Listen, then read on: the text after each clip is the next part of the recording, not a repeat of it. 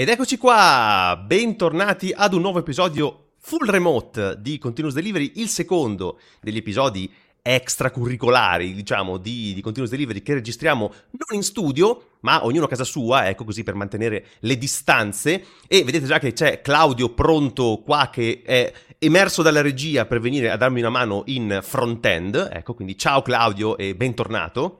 Ciao, in realtà io sono sempre qui, non è che torno.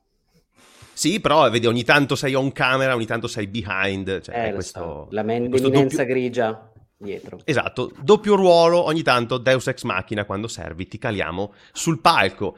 E oggi abbiamo un ospite eh, speciale che ho intercettato sul blog di un framework front-end che seguo da un po' e che immagino un po' di persone seguono da un po' perché è un po' sulla cresta dell'hype no? in, questo, in questo anno, giustamente per proprio le caratteristiche eh, che ha, per le innovazioni che ha portato. Sto parlando naturalmente di Astro e sul blog post di Astro in alcuni post sulle What's New, sulle nuove feature di Astro, ho intercettato il nome di questo ragazzo che ora vado a introdurre, che è un senior software software engineer che si è trapiantato in Irlanda, praticamente, adesso è un po' che, che, vive in Irlanda, lavora in Astro Technology Company, poi spiegheremo anche eh, che cos'è questa Astro Technology Company, è core contributor appunto di Astro, ma è anche maintainer di Biome, poi eh, ne parleremo, è anche un console gamer, ho trovato scritto, quindi attenzione, qua c'è da fare c'è da fare un po' di battaglia su questa, su questa definizione, quindi penso che metà della puntata andrà via per parlare di questo. Comunque, tutto questo per dire benvenuto Emanuele Stoppa. Ciao Edo, ciao Claudio, eh, ciao a tutti eh, e grazie per uh, avermi qui. Eh... È un piacere, è un super piacere. Naturalmente saluto anche chi ci sta seguendo. Annalisa vedo che è già pronta in, in chat a salutare, quindi, quindi te saluto. E naturalmente se, eh, se, qualcuno ci sta seguendo live e avesse delle domande da fare a Emanuele, soprattutto quelle cattive, eh, sono naturalmente, naturalmente ben accette, ben accette. Noi naturalmente siamo sempre il solito continuous delivery, solo che oggi in formato un pochino più light, siamo sempre su qualunque piattaforma di podcast possibile, quindi se volete seguirci eh, sul client che preferite ci potete seguire. Siamo come vedete in video anche su YouTube e Twitch in diretta, poi su YouTube rimangono le puntate, quindi eh, seguite, mettete commenti, like, eh, campanelle, quello che vi pare e Cosa poi importante, noi siamo sostenitori di questo hashtag che è FixTheCRA e cos'è il Fix the CRA? Sapete che il CRA, il Cyber Resilience Act, è una normativa europea che vuole rendere il software più sicuro, che però eh, diciamo che può creare qualche difficoltà all'open source. Tra l'altro, recentemente pare che l'ultima versione del CRA sia un pochino più benevola, cioè abbia preso in considerazione le istanze che abbiamo portato come community proprio sul miglioramento del fondamentalmente del wording, cioè di, di, di come si esprime questa, questa, regolamentazione. Ecco, quindi pare che siamo stati in grado di cambiare un pochino questa, questa regolamentazione, ma in ogni caso eh, continuiamo a, a, dare un po' supporto a questa iniziativa della Linux Foundation eh, Europe. Sparfabric è in prima linea per sostenerla e quindi se eh, avete bisogno di ehm, informazioni su, questo, su, questo, su questa operazione cercate FixTechRA, atterrate su Linux Foundation e trovate tutte le informazioni. Direi che ho chiuso con il cappello introduttivo e passerei proprio velocemente a parlare con Emanuele e un po' eh, insomma le cose importanti. Perché noi qua abbiamo tante cose importanti di cui discutere ma diciamo che la più importante di tutte è questa cosa qua della console. Cioè console gamer Emanuele. Spie- spiegami questa cosa della console gamer. Poi che definizione è console perché non, perché non PC gamer per esempio? Poi perché console è un po' troppo basta. E poi console eh... è un po' troppo generico È una storia lunga, una storia lunga. No, in realtà è veramente semplice. In realtà, in realtà io in passato ero sia console gamer che PC gamer. Uh, quando in Italia mi sono fatto il mio PC, me lo assemblavo, un po' di giochi, Mass Effect, Dragon Age, insomma. A me piacciono i giochi di ruolo, quindi... Eh, Hai detto le cose giuste per ora. tutto giusto, per adesso tutto giusto.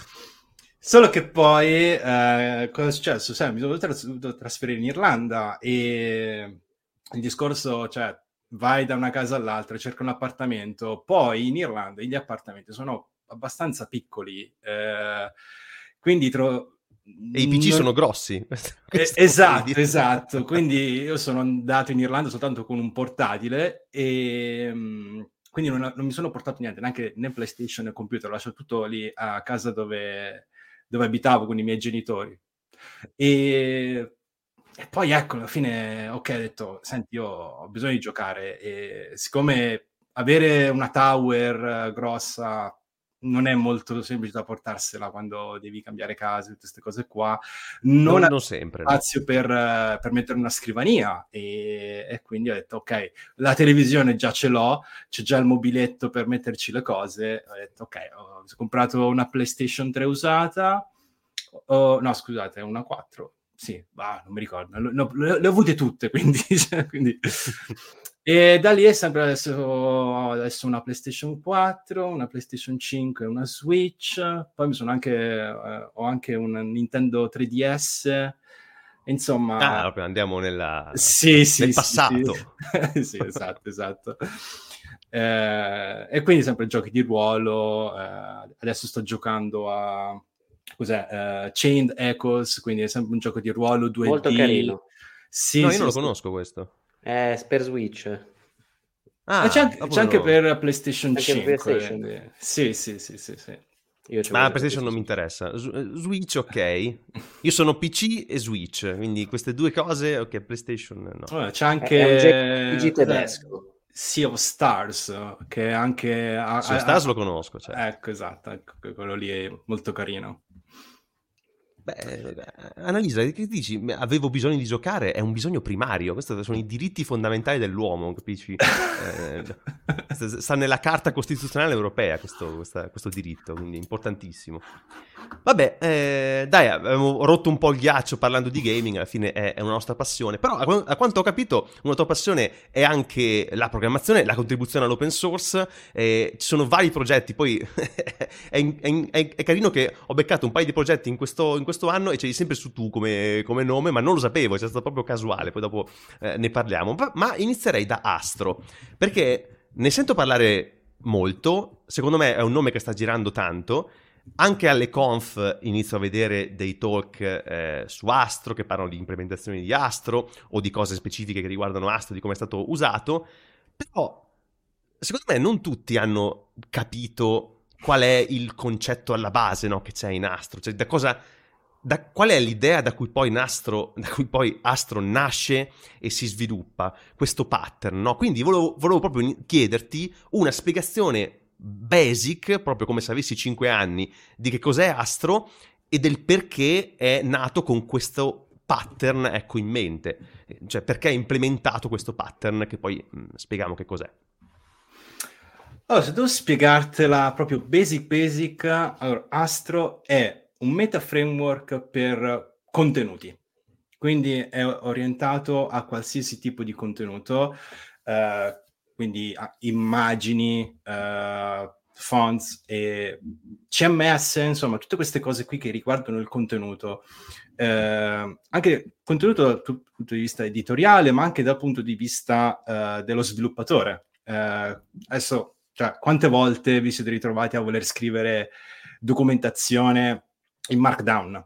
un sacco di certo. volte, eh, nessuno vuole usare più l'HTML. Quindi ecco, eh, Astro ti permette di, cre- di, creare contenuti in Markdown, te li esporta in HTML, poi supporta anche MDX che ti permette di importare uh, componenti dentro MDX, uh, quindi hai un, una sorta di, di, JSX React, quindi se arrivi di altri framework la cosa ti è anche un po' familiare, ma una cosa okay, che... Ma differente... scusami, una piccola cosa, MDX sarebbe un'estensione di, di Markdown? Ecco, questa è una cosa che ho scoperto qualche giorno fa. Eh, in, in, teoria è un super linguaggio, ma non lo è, perché MDX è un linguaggio di programmazione, quindi hanno dovuto mettere dei, dei limiti a quando passano il, il, il contenuto. Però in, in, linea di massima, eh, quello, se Markdown funziona anche su MDX e ci puoi aggiungere eh, contenuti dinamici uh, come dei componenti. Ecco. Ok, ok, chiaro. E poi e... volevi dire appunto... Ecco sì, e poi è una cosa importante che Astro è un, un framework back-end, non è proprio eh, eh, First Citizen è il backend, quindi tutto viene generato eh, lato backend e, ed è quindi tu ricevi HTML essenzialmente. Cioè è per generare contenuti server side. Esatto, esatto. Uh, quindi... Astro nasce uh, come um, mm, SSG, quindi uh, generazione di contenuti statici. Mm-hmm. Quindi quando tu inizi a creare il tuo sito, quando tu poi fai Astro Build, lui ti genera essenzialmente contenuti HTML che poi tu essenzialmente vai a, a deployare sul tuo server, che può essere Vercel, Netifly o uh, il tuo server in Node, insomma ci sono anche vari adapter che ti permettono di deployare eh, il tuo contenuto statico o anche dinamico, perché c'è anche quello, eh, su varie piattaforme. Sempre con eh, il focus sul contenuto. Ok, ok. Intanto saluto Sirio, che è entrato, che è entrato a, a, salutare in chat, quindi ciao Sirio, che so che è un fan di Astro tra l'altro, quindi se hai domande Sirio eh, vai pure.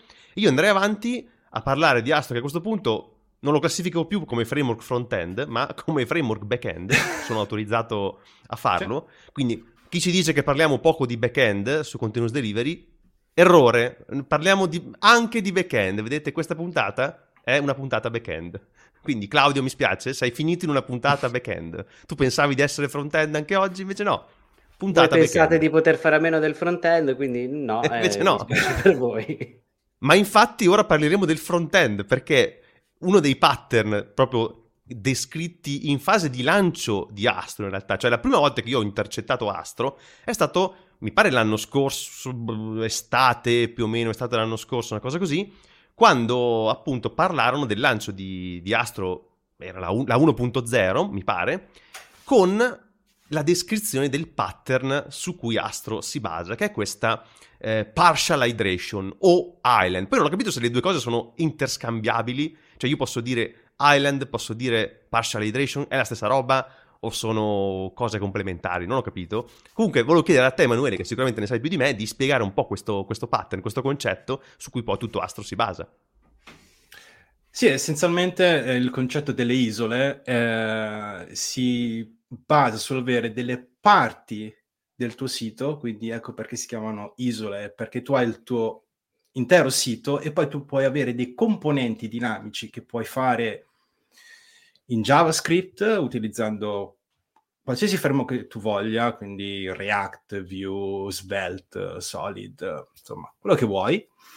E Astro è in grado di, di uh, fare partial iteration delle isole, quindi una volta che eh, il tuo file HTML viene eh, renderizzato, c'è anche del, dello JavaScript che eh, attiva i tuoi componenti in quelle isole e poi rende tut- quelle isole dinamiche. Ecco perché si chiamano insomma, sono complementari perché fanno parte tutte e due dello stesso, dello stesso concetto. Quindi hai le isole in cui certo. metti i tuoi componenti uh, in delle parti uh, del tuo sito statico che parzialmente dinamico e uh, l'hydration che fa par- è, è parte del framework che stai usando. Quindi Astro ha tanti integrations che um, identificano i componenti in base al tipo di componente uh, idrata ecco, uh, il componente Vue o il componente React Solid, Preact. Insomma, Astro supporta un sacco di front-end, sono, alcuni sono anche mantenuti dalla, dalla community, uh, c'è un, anche tipo adesso c'è una PR che per supportare l'IT uh, 3.0, quindi insomma, esatto, esatto, quindi insomma chi ne ha più ne metta e, e, e penso, penso, sia questa la forza di Astro, uh, puoi usare qualsiasi framework che tu voglia, e avere un, una buona base eh, di backend con uh, un meta framework che ti genera buoni contenuti e poi se puoi avere delle cose dinamiche tipo il checkout di un, di un sito e-commerce uh, o un form dinamico con validazione, queste cose qua, ci metti il tuo, eh, il tuo front-end eh, e, ed è piccolino perché alla fine eh, si tratta di una isola, eh, devi soltanto eh, estrapolare e eh, solo quella parte di JavaScript per quel piccolo componente. Ma mh, mm, tu hai citato vari framework che possono essere integrati nei componenti, ma deve esserci un'integrazione nativa di Astro o posso usare qualunque cosa mi viene in mente? Uh, puoi usare qualsiasi cosa che ti viene in mente, uh, ovviamente devi avere l'integrazione, quindi devi avere uh, un codice che allora, Astro permette di creare plugin che noi chiamiamo integratori, quindi integrations, mm-hmm. ti dà di, de, degli hooks e in, ba- okay. e tu, in, base alle informazioni che ti dà, tu puoi fare poi qualsiasi cosa.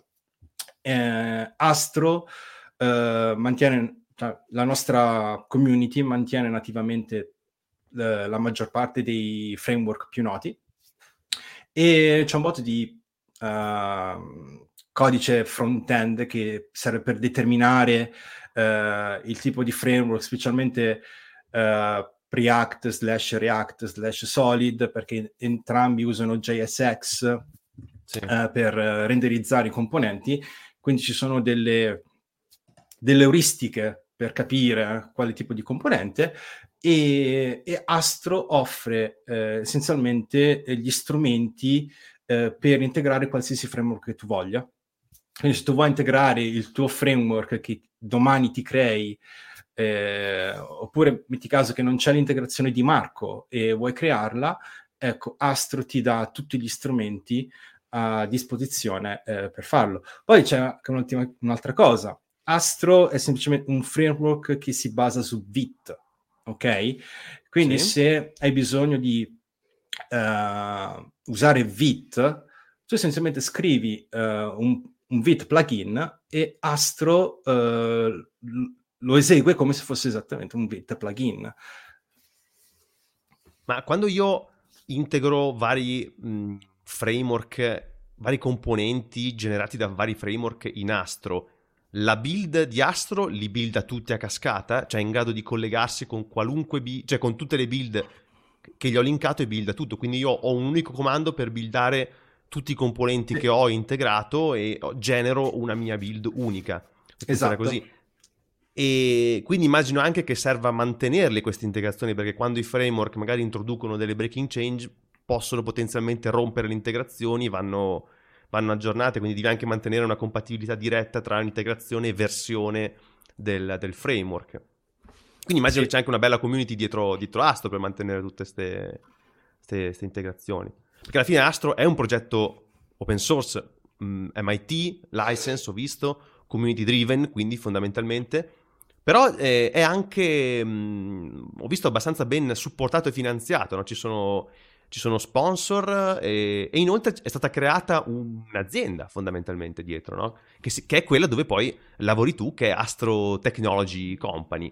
Ma ehm, quindi questa azienda l'unico, cioè, l'obiettivo, l'unico obiettivo di questa azienda è mh, mm, creare e mantenere eh, Astro. Essenzialmente sì. Uh, l'Astra Technology Company è nata dopo che Fred, il creatore di, uno dei cre- co-creatori di Astro, uh, è riuscito a, a, fare un VC funding e più o meno 7 milioni di dollari, se non ricordo male. Uh, è stata creata la Astro Technology Company e io faccio, sono direttamente assunto uh, da, da questa azienda e esattamente questo è l'obiettivo. Uh, l'obiettivo sarà eh, eventualmente creare un prodotto, un prodotto che è stato già eh, annunciato più o meno, che si chiamerà Astro Studio, che lanceremo tra un paio di mesi, anche prima, mm. quindi è è un CMS non CMS, quindi eh, ver- ah. ho visto le demo, eh, si basa su Astro ovviamente, quindi è, è, praticamente un'integration di Astro, quindi Astro Studio eh, cioè, ti farà capire quanto Astro sia potente e quanto puoi creare eh, con l'integrazione di Astro. E l'idea è questa, lanciare un nostro prodotto, eh, iniziare a, a, fare revenue, eh, fare guadagni e in questo modo eh, un giorno riusciremo a liberarci dal VC funding e eh, dare i soldi. Eh, certo. Esatto, esatto, esatto. Non solo però, eh, c'è anche una Open Collective, quindi eh, c'è la Technology Company, ma c'è anche la, la, il progetto Astro, che è proprio l'MIT, come hai detto tu, c'è anche una Open Collective e abbiamo una, eh, molte partnership con uh, Storyblock, Vercel, eh, Netify, eh, Sentry che è stata annunciata da, da poco e um, tutte queste sponsorship, uh, tutti questi soldi vanno nella Open Collective, non vanno sì. a noi, quindi noi dipendenti uh, non siamo autorizzati da prendere questi soldi.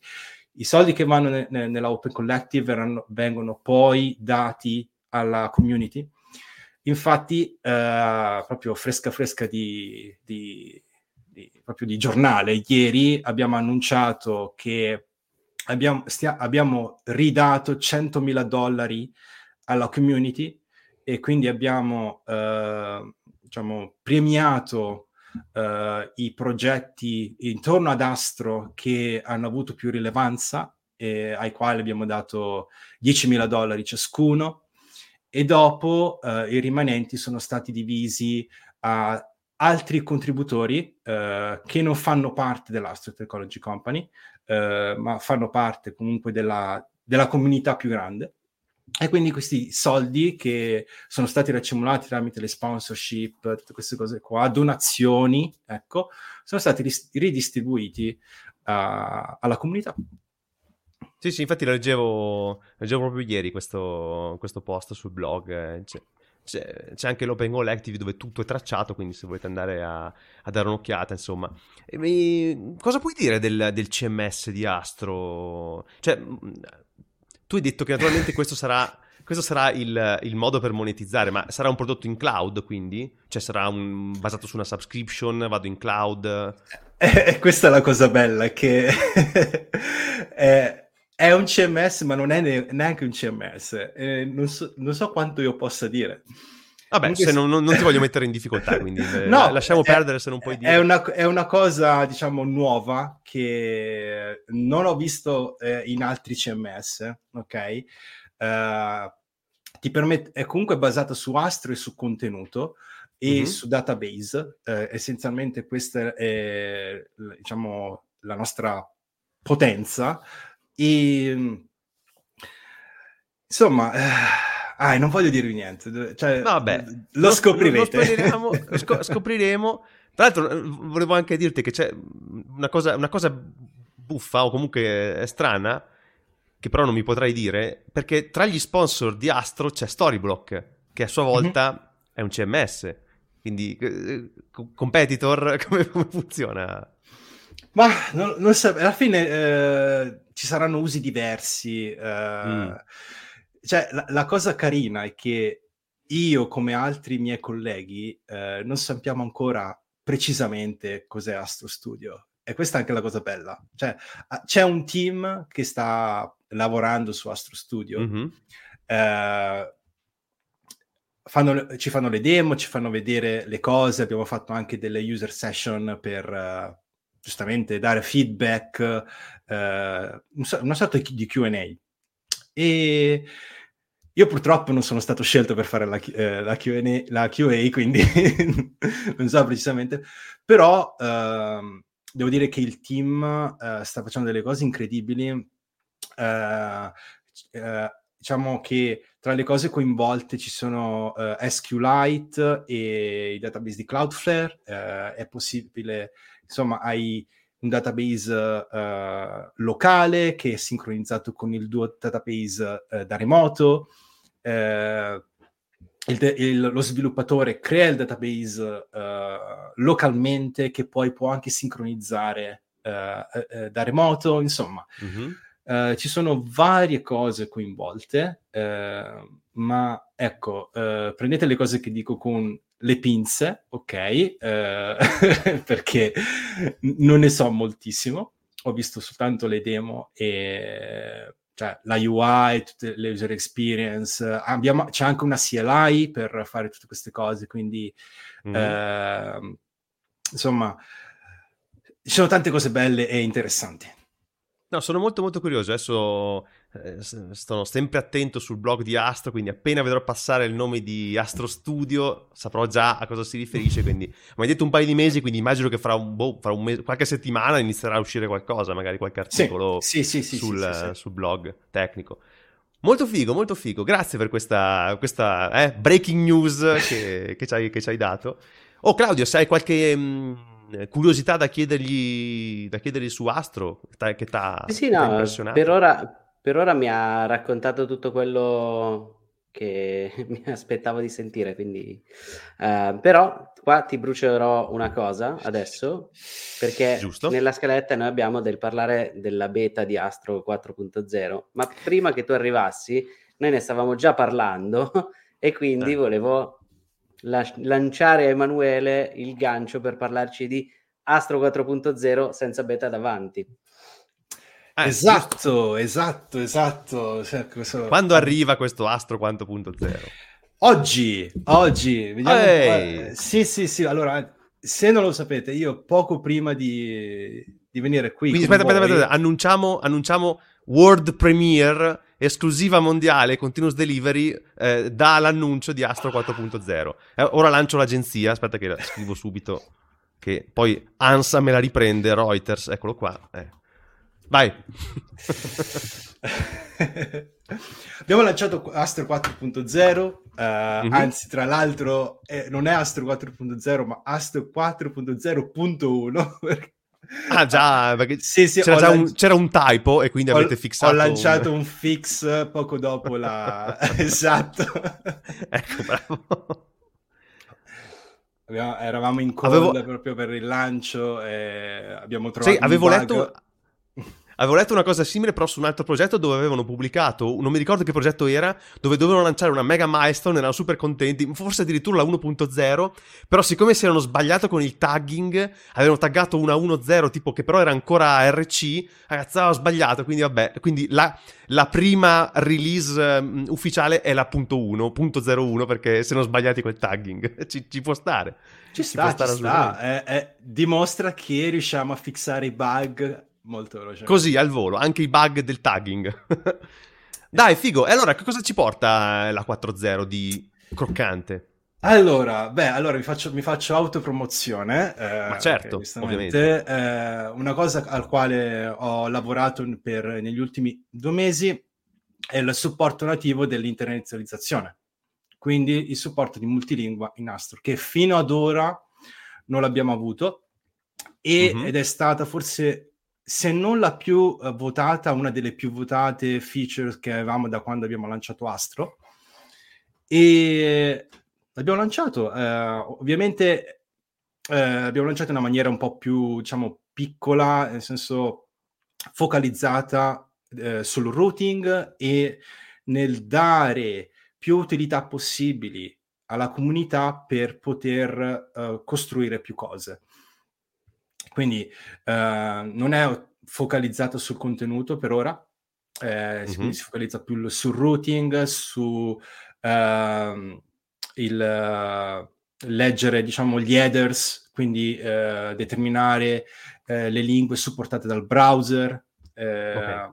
insomma queste cose quindi qua. Fare redirigere il browser sul path giusto in base alle lingue. Esatto, esatto, esatto.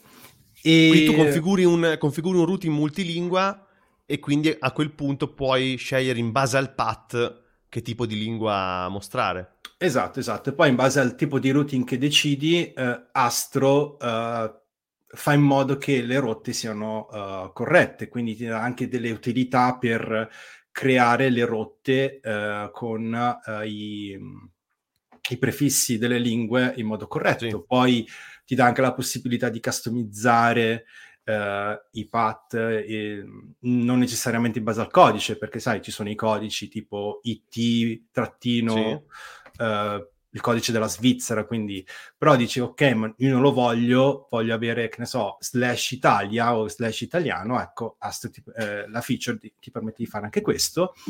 E poi ecco, uh, una feature che è stata abbastanza sofferta è il fallback, ovvero la possib- se hai un sito multilingua e hai degli articoli uh, in altre lingue che non sono ancora uh, tradotti, Astro ti dà la possibilità di fare questo fallback e quindi tu ridirigi uh, un articolo che è ancora mancante su un'altra lingua, che può essere la lingua di default o un'altra, ecco. Sì, sì, sì. sì. Poi... tu dicevi che... Scusa, tu dicevi però che questo è soltanto in routing per adesso, non in content? Esatto, esatto. Per ora ci siamo voluti focalizzare sul routing perché uh, il fallback, ad esempio, ha richiesto, uh, diciamo, ha dovuto diciamo, rompere diciamo, il pattern di Astro, quindi ha dovuto fare cose che prima Astro non riusciva a fare. Quindi con il fallback abbiamo, abbiamo creato cose che Astro potrà fare e che potremmo integrare anche in altre parti uh, di, del codice, come ad esempio il middleware. Eh, insomma, Uh, ok, ma quindi eh. al momento, scusami, tu adesso non puoi creare delle cartelle del, nel content con diversi file per lingue diverse? Sì, sì, sì, sì, tu uh, crei... Quindi, cosa... quindi cioè, cos'è il, quello, il... che dicevi, quello, che dicevi, non ho content eh, multilingua, cosa intendi? Ah, ok, semplicemente eh, tu hai le quattro cartelle eh, spagnolo, inglese, francese e tedesco, ok? Sì, eh, sì però uh, ti mancano uh, tre articoli in tedesco, ok? Mm-hmm. Perché non riesci ancora a tradurli, però non vuoi che quando vai nella pagina, in quella pagina di tedesco, uh, ci sia una, un 4.4, cioè non vuoi fare una sì. 4.4. Con il fallback tu gli dici, ok, invece di mostrare uh, il 4.4 uh, del tedesco, tu fai una redirect al contenuto inglese. Quindi dalla possibilità... Immagino glielo devi dire a mano. Cioè, sì, sì, tu... specificare per ogni articolo, per ogni path devi specificare qual è il fallback. No, gli dici solo la, eh, la locale, quindi dici eh, eh, tedesco. Ah, uh, qual è la lingua? Ho capito, ora ho capito, ora ho capito. Sì, Astro... sì, tu dici qual è la lingua fallback, ho esatto, capito. Esatto, Astro determina quali sono le pagine, solo quali sono le pagine mancanti, vede se ci, eh, le pagine esistono nella, eh, nella fallback finale e sì. fa tutto, crea le pagine eh, dal nulla, perché essenzialmente le pagine non esistono. Con il fallback siamo in grado di creare eh, de- dei contenuti, ecco, delle pagine che, che, non esistono. È una cosa che eh, Astro fino a poco tempo fa non, non era in grado di fare. E questo è stato il, diciamo, lo scoglio tecnico più grande da superare per introdurre il multilingua su Astro? Esatto, esatto. Ecco perché richiede, ha, richiesto diciamo un po' di tempo, perché eh, quattro release eh, diciamo ha richiesto, era abbast- tecnicamente impegnativo, voglio dire. Ciao Antonio intanto. Ciao Antonio. Insomma, tec- tecnicamente abbastanza impegnativo, eh, ecco. Esatto, esatto. Però non c'è solo questo, dai. Uh, nella, Vai, in Astro 4.0 abbiamo anche, introduciamo il, la Dev Toolbar. Che... Oh! La Tel Toolbar è, è, fantastica, è stata eh, creata dalla mia collega Erika eh, con l'aiuto di, di, Nate Matthew e è, gra- è praticamente è un, è un, sistema di, di, di dev come un, eh, ti, che ti permette di fare auditing delle tue pagine, quindi ti, eh, è in grado di vedere tutti i problemi di accessibilità che puoi avere nella tua pagina, mm. Uh, è in grado di analizzare le isole che hai nella tua pagina e, come se fosse tipo il, il React Toolbar, insomma, queste sì. cose così. Uh, è in grado anche di... Uh, puoi anche creare plugin per la toolbar, quindi c'è anche un sistema di plugin all'interno di questa, uh, di questa toolbar e infatti ci, c'è Sentry, questa è un'altra notizia. Mm. Sentry, grazie a questa nuova sponsorship, lancerà un plugin per la toolbar. Non ho molti dettagli a riguardo, eh, lo lanceranno credo domani, eh, quindi controllate le per... news. esatto, in tempo per lanciare la puntata sul podcast, quindi probabilmente troverete anche, anche, questo. Ma Toolbar è un'estensione del browser o è proprio un widget dentro, dentro Astro? La Toolbar in realtà è un Vit plugin, quindi ah. essenzialmente è, vedrai un widget che compare dal basso verso l'alto okay. che tu puoi cliccare, interagire eh, con lui, e, è veramente fatto bene, eh, la UI fantastica, l'ho, l'ho, testato ieri e l'altro ieri, e veramente, veramente buono. Uh, abbiamo fissato un sacco di bug nell'ultima settimana, quindi un grande effort uh, de- di tutto il team. E se, credo proprio che riusciremo a fare grandi cose, semplicemente anche perché uh, cioè, la, la, toolbar ha richiesto tanto lavoro, eh, soprattutto perché è un web component. Proprio... Ah, web component. Esatto, esatto. E i web component sono abbastanza ostici da, eh, da lavorare, sì. ecco. Eh, Erika ne ha dette quattro ogni tanto. web component proprio mh, mm, mm, from scratch, cioè con le web API, non con altri framework. Eh, no, no, proprio web component. Puro web component con Shadow DOM. E... Shadow DOM, ah, bellissimo. sì, sì, sì, sì, sì. Eh, capisco. Capisco che richiede un po' di, un po' di lavoretto. Esatto, esatto. Beh, bello, bello, bello. È proprio una roba che avvicina sempre di più al concetto di CMS tradizionale questa cosa della toolbar. Eh, non la trovi nei framework front-end normalmente, no? Nei CMS invece sei, sei, già più abituato, quindi proprio state andando in quella direzione lì. Eh, molto bello, molto bello. Beh, qualche altra, mh, qualche altra roba nella 4, che poi mi sembra tra l'altro la 4 non è stata annunciata come una mega roba contenente milioni di cose, ma Già me ne dette un paio che in realtà sembrano abbastanza grosse. sì, sì, vabbè, la 4 diciamo che non è un grosso breaking change. Uh, la 4 è stata più uh, una necessità perché da poco è stato lanciato VIT uh, 5.0 sì, e, qui, certo.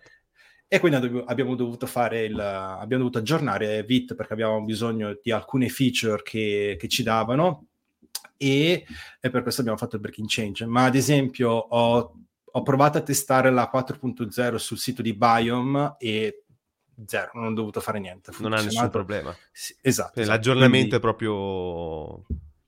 Esatto, esatto. Non, non, ci sono, almeno per, per, come sto usando quel sito lì, ehm, eh, il, la, l'upgrade è stato veramente innocuo. Ci sono altre Ma cose... Un... Scusa, eh, volevo ah, chiedere vai. se c'era un qualche tool per questi aggiornamenti dalla 3 alla 4 o se è da fare a mano? Eh, sì, abbiamo anche lanciato un nuovo package che, e comando che si chiama Astro Upgrade, che permette di uh, fare l'upgrade di tutte le dipendenze e um, integration eh, di Astro. Insomma, avevamo Astro Add, adesso abbiamo Astro uh, Upgrade. Molto figo. Ecco ma vai anche a fare mm, analisi del codice per vedere se ci sono delle cose che non funzionano più, tipo breaking change? No, perché non ce ne sono, mai detto. Eh, eh, no, per, no per, per, ora analizza soltanto le dipendenze che ci sono nel okay. package JSON. Ok. E, ehm, altre cose su Astro 4 da segnalare? Allora, in Astro 4 è ancora in beta, ma eh, una cosa carina che abbiamo fatto è, è caching, le, caching delle content mm-hmm. collection. Eh, è ancora in, in beta purtroppo, eh, perché insomma eh, il dev, la dev toolbar uh, era più prioritaria, però una La cosa richiesta, certo. figa che del, del, del, caching che ci permetterà di fare delle build molto più veloci. Eh, cosa che ultimamente stavamo soffrendo perché ci sono uh, utenti che hanno delle content collection gigantesche, enormi, cose da tipo 5.000 file. E ha, Però, eh, vabbè, certo, sì. siti di documentazioni magari molto grandi, certo. Sì, sì, sì, sì. Userland è un posto pauroso, quindi... e Nate ha lavorato su eh, content collection caching, uh, ho visto qualcosa e ah, i... sanno un sacco di tempo, è veramente ben fatto, però richiede ancora uh, del lavoro, uh, edge cases da eh, da sistemare, certo. insomma eh, non ce l'abbiamo fatta per la 4.0, eh, però è, è, ancora sotto experimental, quindi se qualcuno vuole avventurarsi può sempre usarla. E come vengono, tu se sai qualcosa insomma su come vengono salvate, cioè c'è un, vengono salvate su file le cache o c'è un DB? Uh, sì, sì, sì, su, uh, su, su, File abbiamo una cartella che chiamiamo punto .astro e lì ci mettiamo tutte le cache, utilizziamo il, um, il sistema di caching di Rollup. Ok, uh, certo. Quindi alla fine si tratta di un, un Rollup plugin. non conosco molto le specifiche, insomma il, il, codice che ho, fa- che ho analizzato insomma, era abbastanza complesso, però il, diciamo, essenzialmente il è questo il, il, il sistema. Eh, faccio, eh, cresciamo tutte le cose e se poi le cose non cambiano non c'è più, più bisogno di fare una build delle content certo. collection. Le escludi dalla build, quindi salvi un sacco di tempo. Esatto. Bene, ma mh, invece adesso su cosa vi state concentrando per, diciamo, la 5 ormai, cioè per il futuro di Astro?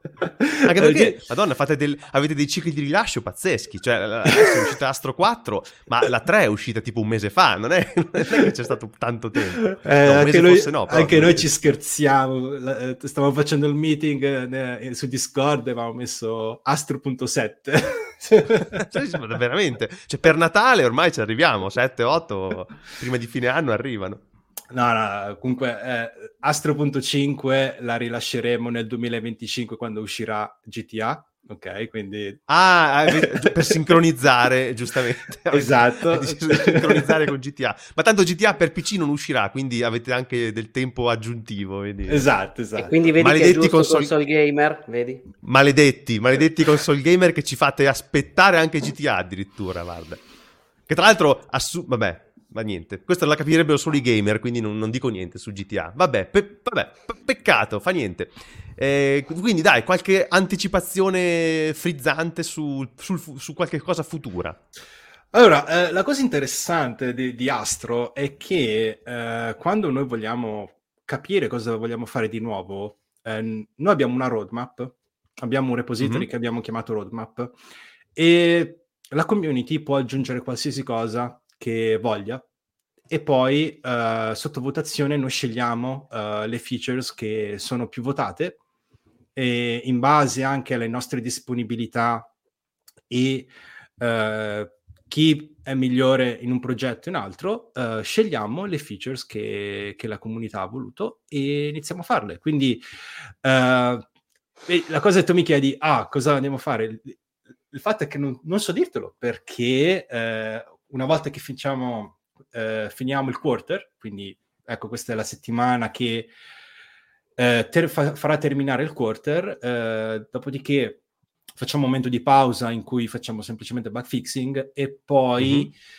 mm-hmm. il mio team, che è il team platform che si occupa proprio di Astro, eh, inizierà a capire uh, quali sono uh, le features de- della roadmap che la comunità ha più richiesto e sceglieremo e inizieremo a farle. Uh, ad esempio, una cosa che, che, ho visto che spero sceglieremo sono le form actions, quindi uh, avere uh, supporto nativo dei form all'interno di Astro con anche un sistema di validazione. Ovviamente backend, perché Astro certo. è, è, un framework backend. E poi penso Ma che... con l'idea quindi di scriverti le tue form action sempre in astro che rispondano alle... un po' come fa Quick. Esatto, esatto, una cosa del genere, esatto.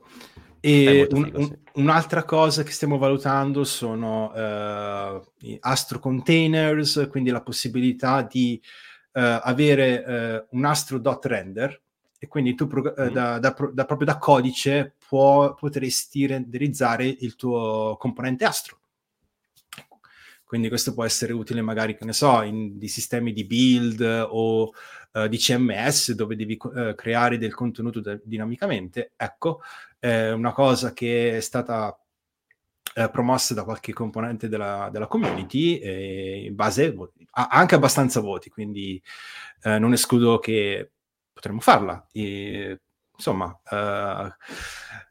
vorrei avere una risposta per te sulle cose fighe che andremo a fare, eh, purtroppo. Hai una Però... risposta quantistica, insomma, la probabilità è quella.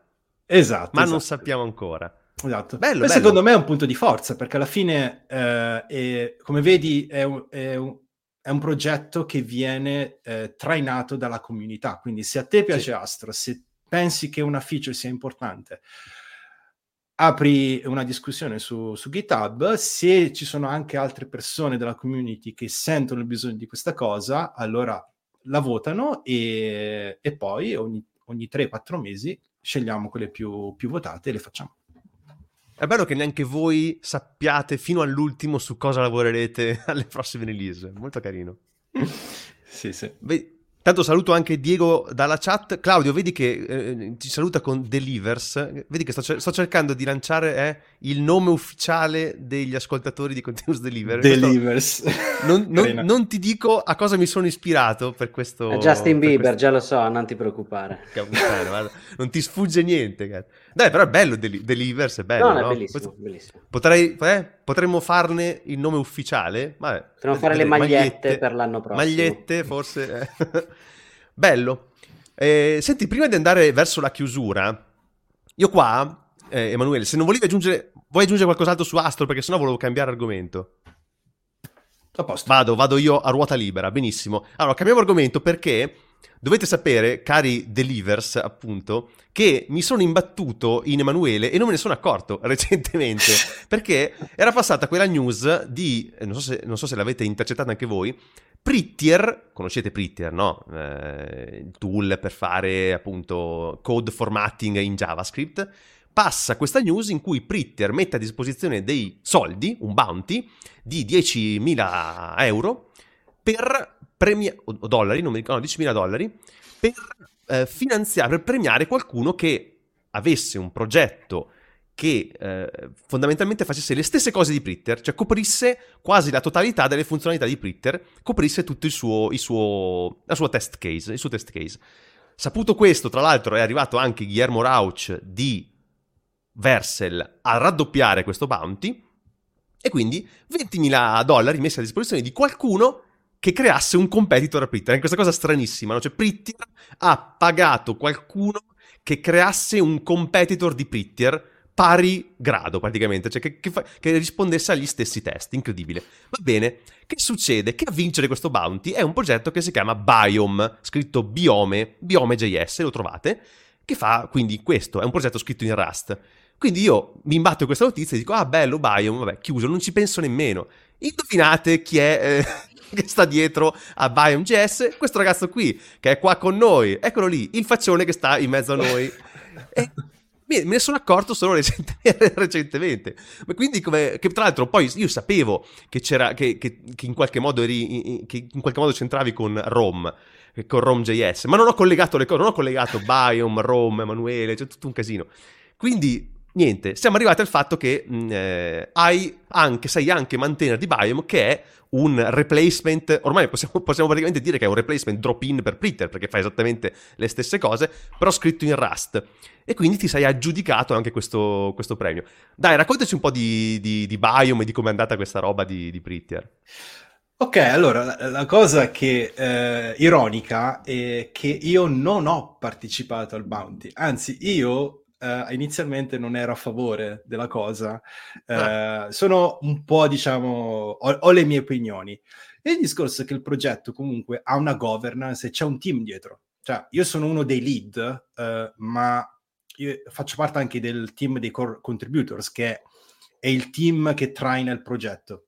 La maggior parte dei cor- dei cor- del team ha detto facciamolo perché comunque sia è buono per, uh, insomma, abbiamo già una compatibilità alta, compatibilità alta, mm-hmm. perché Bi- il formattatore Biome è nato come replacement di Prettier. E quindi quando ci abbiamo lavorato in passato, io e il mio collega, eh, ci abbiamo speso like quasi tipo tre mesi, quattro, per riuscire a raggiungere un livello alto di compatibilità. E quindi tutti i componenti del, del team hanno detto facciamo, e, e, così è nata la cosa. E io ho appoggiato comunque la scelta, nel senso, ok, eh, abbiamo deciso, e quindi in fretta e furia, e tra l'altro ero negli Stati Uniti, quindi mi stavano facendo una mezza vacanza, e ho, in fretta e furia ho scritto, diciamo, abbiamo, eh, volevamo comunque distribuire i soldi del bounty a tutti i membri della community che avrebbero partecipato al, al bounty eh, quindi abbiamo fatto un umbrella issue, abbiamo scritto eh, istruzioni per fare le cose, come funziona eh, la competizione, eh, com'è che vi aggiudicate eh, parte dei soldi, insomma, tutte queste cose qua e ho visto una cosa fenomenale che nei, in due settimane e mezzo eh, abbiamo praticamente vinto la, la bounty. Perché uno, avevamo già un livello di compatibilità alto. Il discorso è che poche persone lo sapevano perché non abbiamo fatto abbastanza marketing. Secondo, eh, abbiamo una test suite veramente, veramente fatta bene, che è in grado di eh, capire il grado di compatibilità eh, con Prettier ad ogni test e ad ogni cambiamento. Quindi è veramente, veramente fatta bene. E, e poi, ecco, beh, eh, i soldi comunque sia eh, obiettivamente, nel senso, non c'è nulla di male se una persona che vuole tentare di recimolare dei soldi facendo codice. Quindi, Ma certo. Eh, e quindi ecco, nel giro di due settimane eh, abbiamo praticamente sfondato la cosa e, e abbiamo, abbiamo, vinto i soldi, sì. Ma ehm, quindi quando, il, quando questo bounty è stato lanciato, voi avevate già la compatibilità, che era del 95% la compatibilità richiesta, no? Voi eravate già a quel livello lì o ci avete dovuto lavorare? ci abbiamo dovuto lavorare, mi sa che aveva, eravamo tipo all'86%, quindi ah. è, già, è, già, buono, ma anche, anche solo il, il, 15% su una code base enter, enterprise è veramente, veramente, veramente tanto, cioè eh, eh certo. eh, non puoi farlo. E quindi comunque sia ci abbiamo dovuto lavorare. E quindi si tratta sempre di eh, capire come, fa pri- come Prettier fare le cose, cercare di tradurre il loro codice, portarlo a Rust. Però il fatto è che eh, nostra, il nostro codice è anche veramente, veramente documentato. Cioè abbiamo cercato di documentare il più possibile il formattatore in una maniera veramente di alto livello. Io, io quando lavoravo a Rome eh, ero ero veramente di, di, adamantio, quindi ero veramente tosto sul documentare tutte le cose, ma alla fine, come potete ben vedere, comunque eh, i risultati eh, si sono visti e in poco tempo eh, molt- anche persone che non avevano mai contribuito alla, a, a Biome sono arrivati e hanno fatto grandi cose, cioè quindi eh, sono riusciti a contribuire e a vincere una parte della, della bounty.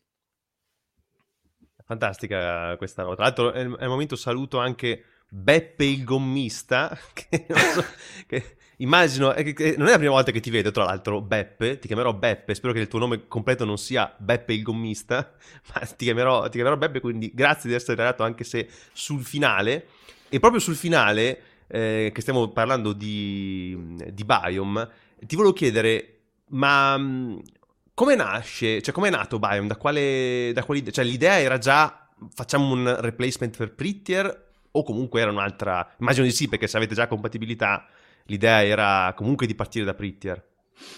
Sì, allora Biome è, nasce come fork di un altro progetto che si chiama Rome. Rome inizialmente nasce come eh, un toolchain che vuole fare tutto, quindi eh, offrire formattatore, linter, eh, bundler, eh, gener- generatore di documentazione, eh, test, insomma, tutti i tool all'interno di un, di un solo software. Okay? Questa è stata, diciamo, la, eh, la, missione iniziale che mi ha fatto innamorare del progetto. Questo mm-hmm. quattro anni fa. Eh, insomma, la cosa si è evoluta, eh, il progetto è diventato un'azienda, eh, io sono stato assunto come uno dei primi eh, dipendenti, eh, poi il progetto eh, abbiamo deciso di riscriverlo in Rust, quindi siamo dovuti praticamente ritornare alle origini, eh, rifare tutto da zero, quindi un anno e mezzo a rifare tutto e il primo software che abbiamo lanciato è stato il formattatore. E, e lì a, a, Roma JS parlo proprio del formattatore che avevamo lanciato di, eh, pochissimo, quindi qualche anno fa, e solo che non era. Uh, e Sebastian, il, il, il proprietario di, di, Rom, dice dobbiamo lanciarlo come replacement di Prettier perché è il formattatore ufficiale, diciamo, il de facto standard del, del mondo JavaScript e eh, dobbiamo ricevere, diciamo, fare eh, adoption, adozione, quindi dobbiamo cercare di... facciamo un replacement, perché? E, e, ed è quello che abbiamo fatto, uh, quindi dopo mesi e mesi di riscrivere il formattatore, siamo, abbiamo, siamo riusciti a, a, raggiungere un livello di 86% più o meno, eh, solo che poi Rome fallisce, l'azienda che c'è dietro fallisce e quindi tutti i dipendenti eh, vengono licenziati, però a me piace l'open source, mi piaceva il progetto, eh, mi piace Rust, mi, del quale mi sono innamorato, volevo continuare a usarlo, eh, cioè non mi importava, voglio usarlo, voglio usare Rust, eh, ROM dà la possibilità di fare qualsiasi, diciamo, le disparate problematiche, sai, parsing, errori, CLI, insomma, queste cose qua, e quindi ho continuato a mantenerlo, solo che insomma eh, mantenerlo sempre sotto ROM eh, non era diciamo c'era anche una, un'atmosfera grigia perché poi il, il fondatore non si, non, non si, faceva più sentire. Mm. e quindi quelle persone che avevano continuato a contribuire uh, nel loro tempo libero uh, diciamo ci siamo detti cosa facciamo? E, e niente, abbiamo deciso di, uh, di, fare, di ufficializzare un fork. E quindi a settembre di quest'anno, i primi di settembre, abbiamo uh, lanciato Biome. Inizialmente il nome veniva da Bi, B, quindi doppio bis, e Rome, quindi uh, Biome. Solo che adesso uh, stiamo anche lavorando a un rebranding eh, biome vuol dire anche, diciamo, un, un, sta anche per ecosistema che sì. eh, sufficiente, che eh, autosufficiente, ecco, quindi eh, abbiamo un nuovo logo, eh, stiamo lavorando quindi a un nuovo logo, nuovi colori, eh, così in questo modo ci... sì, per slegarsi proprio ancora di più da Roma. Esatto, esatto. Uh, quindi la missione comunque è sempre quella. Abbiamo un formattatore, Biome ha anche un linter, quindi abbiamo un botto di, uh, di regole, m- molte regole che sono prese da ESLint e anche da altri plugin di ESLint. Uh, insomma, abbiamo, cerchiamo di mettere insieme le più disparate eh, regole per, per, fare il lead del codice, abbiamo anche l'import sorting, che è una cosa diciamo che non tutti hanno, ma che eh, sembra che parecchi usano. Mm. E, e, stiamo anche progettando di eh, comunque eh, a, a, diciamo, aggiungere altri tool eh, come da missione eh, iniziale, capisci? Quindi sì, sì, sì ma Roma adesso è un progetto che esiste ancora o è discontinuato completamente? È discontinuato. Uh, che io sappia, nel senso il fondatore, mh, mm, purtroppo Sebastian non ho avuto modo di, di sentirlo sì. più, uh, so che il, uh, il, il repository GitHub è stato archiviato, e... Ok, quindi diciamo che non esiste più Roma. Esatto, esatto, esatto. Si è chiusa quella, quella, parentesi. Ok, comunque era molto interessante il fatto che Pritter avesse proprio deciso di, di finanziare un competitor. Cioè, io l'avevo letto sul loro, sul loro, blog proprio con l'intenzione di migliorare loro stessi, no? Cioè loro dicevano, finanziando un competitor... E quindi cioè, questa cosa qua metterà in luce delle aree in cui noi possiamo migliorare. Perché siccome noi siamo monopolisti, per adesso, cioè siamo de- lo standard di mercato e non abbiamo competitor di livello, rischiamo di non capire quali novità rincorrere o quali bug importanti andare a fissare o su quale cose migliorare. Invece un competitor che arriva con forza e fa delle cose nuove permette anche a noi di vedere dove andare a migliorare delle cose. E c'era anche il commento in questo di un altro italiano, tra l'altro che forse conosci, che è Fabio Spampinato. Sì. E anche lui... Eh, E anche lui ha detto: eh, Ho già trovato delle aree di miglioramento in, eh, in Prettier grazie al lavoro eh, di Biome. È incredibile questa cosa qua, solo nell'open source può succedere, che non penso che nel mondo capitalistico potrebbe mai succedere che qualcuno dice ma guarda, sono talmente monopolista che quasi quasi finanzio la creazione di un competitor, così miglioriamo tutti. Non, non credo che funzioni, che funzioni così. Bello dell'open source è anche questo qua, mi ha fatto mi ha fatto strana questa, questa, notizia qua. E come ultima cosa, io volevo chiudere facendoti una domanda. Ho visto sul sito di, di Biome, Biome.js, che c'è uno sponsor.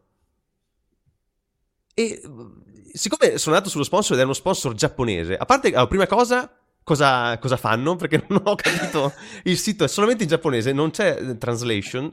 E cosa sono? Sono Shiguredo. Adesso non lo dico per assonanza con il mio nome, ma Shigure, cosa, fa, cosa, cosa fanno? Cosa, fanno? cosa sono? Allora, quanto... Eh, non ne so tantissimo, perché eh. Eh, sono stati attratti... Ah, no, due parole, giusto per... Eh, è praticamente un'agenzia di, di consulting, quindi praticamente fanno uh, siti e software per, uh, uh, per, per, clienti, insomma. Ah, ok, e... quindi custom development. Sì, sì, sì, e a quanto ho capito sono mediamente famosi in Giappone, quindi hanno, hanno, hanno una reputazione, ecco, a quanto ho capito. E come sono arrivati a fare a sponsorizzare Biome? Questa cosa mi incuriosisce. Eh, allora, qua, a quanto ho capito, allora, eh, nel nostro core team ci sono due, eh, persone, due ragazzi giapponesi. Che... Ah, ok, o, ok, quindi c'è un collegamento. Esatto, esatto. E eh, Daiki, eh, uno dei, dei ragazzi che, ha, che ho anche conosciuto fisicamente al JS Nation, gli piace molto Biome e ha fatto recentemente un paio di, di talk, uno dei quali era al CTJS eh, a Tokyo, che è abbastanza eh, persone comunque di, famose hanno partecipato lì e ha, lui ha parlato di Biome, quindi ha fatto un talk su Biome, uh, ha parlato dell'Inter, del parser, queste cose qui. Mm-hmm. E uh, questo talk ha attratto molte persone ne, eh, nella comunità giapponese. Quindi, grazie a questo, abbiamo iniziato a ricevere contribuzioni di codice da da persone giapponesi, da ragazzi che, che mm-hmm. conoscono Rust, così, e eh, abbiamo iniziato anche a ricevere eh, sponsor. Inizialmente questo qui era un, un bronze sponsor, eh, ma poi eh, si è innamorato di Biome, pensa che è il futuro, cioè che de- insomma eh, è una metà di freschezza, e eh, i, i giapponesi, la comunità giapponese piace questo prodotto e quindi ha deciso di uh, di darci uh, più soldi e insomma eh, abbiamo ringraziato. Hanno sposato il progetto. Eh, vedi, eh, proprio mi ha incuriosito questa cosa del sponsor giapponese, anche perché onestamente non se ne vedono tanti eh, di progetti eh, sponsorizzati da giapponesi, anche la comunità di sviluppatori giapponesi non è così no, esposta sul panorama mm-hmm. invece europeo e americano, si fa, si fa più fatica. Chissà, chissà, se per questioni linguistiche o, o, culturali, non lo so, però sono più, un pochino più isolati mm-hmm. come community. Anche se adesso, grazie a tanti eventi che si stanno facendo là, perché oggi in questi giorni c'è anche OpenSSF che sta facendo mm. eh, la, il, suo, il, suo, evento a Tokyo, quindi grazie agli eventi probabilmente con le fondazioni si sta spargendo sempre di più la... Eh, insomma, si sta intrecciando sempre di più la community, quindi ho tirato fuori anche questa cosa interessante che mi aveva incuriosito.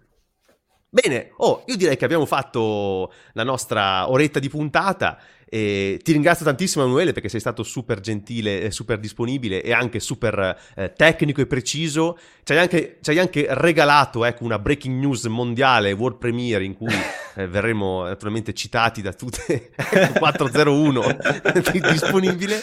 Eh, verremo citati in tutti i giornali domani. Prima pagina eh, su Repubblica, guardate, trafiletto in basso ci saremo noi che lanciamo eh, Astro. No, comunque complimenti davvero, Astro è un super progetto e anche tutte queste novità che ci sono sulla 4 avete fatto un gran lavoro e lavoro a provare, soprattutto la toolbar voglio vedere eh, come, come, l'avete fatta perché anche il monitoring è un tema che mi interessa particolarmente, quindi anche vedere come, come va. Tra l'altro giusto per ricollegarmi con un progetto che abbiamo noi, eh, noi in Spark manteniamo un progetto eh, PHP Drupal che si chiama Web Profiler eh, anzi in realtà è un progetto Symfony che poi è stato integrato in Drupal che fa fondamentalmente monitoring di quello che avviene eh, dietro le quinte del, de, quindi è una toolbar che fa il monitoring di quello che avviene dietro le quinte del, quindi vedi un collegamento anche tra il mondo CMS e PHP per cui ti dicevo che le toolbar sono molto più diciamo diffuse in quell'ambito lì e adesso vado a vedere anche come, come l'avete implementato in Astro.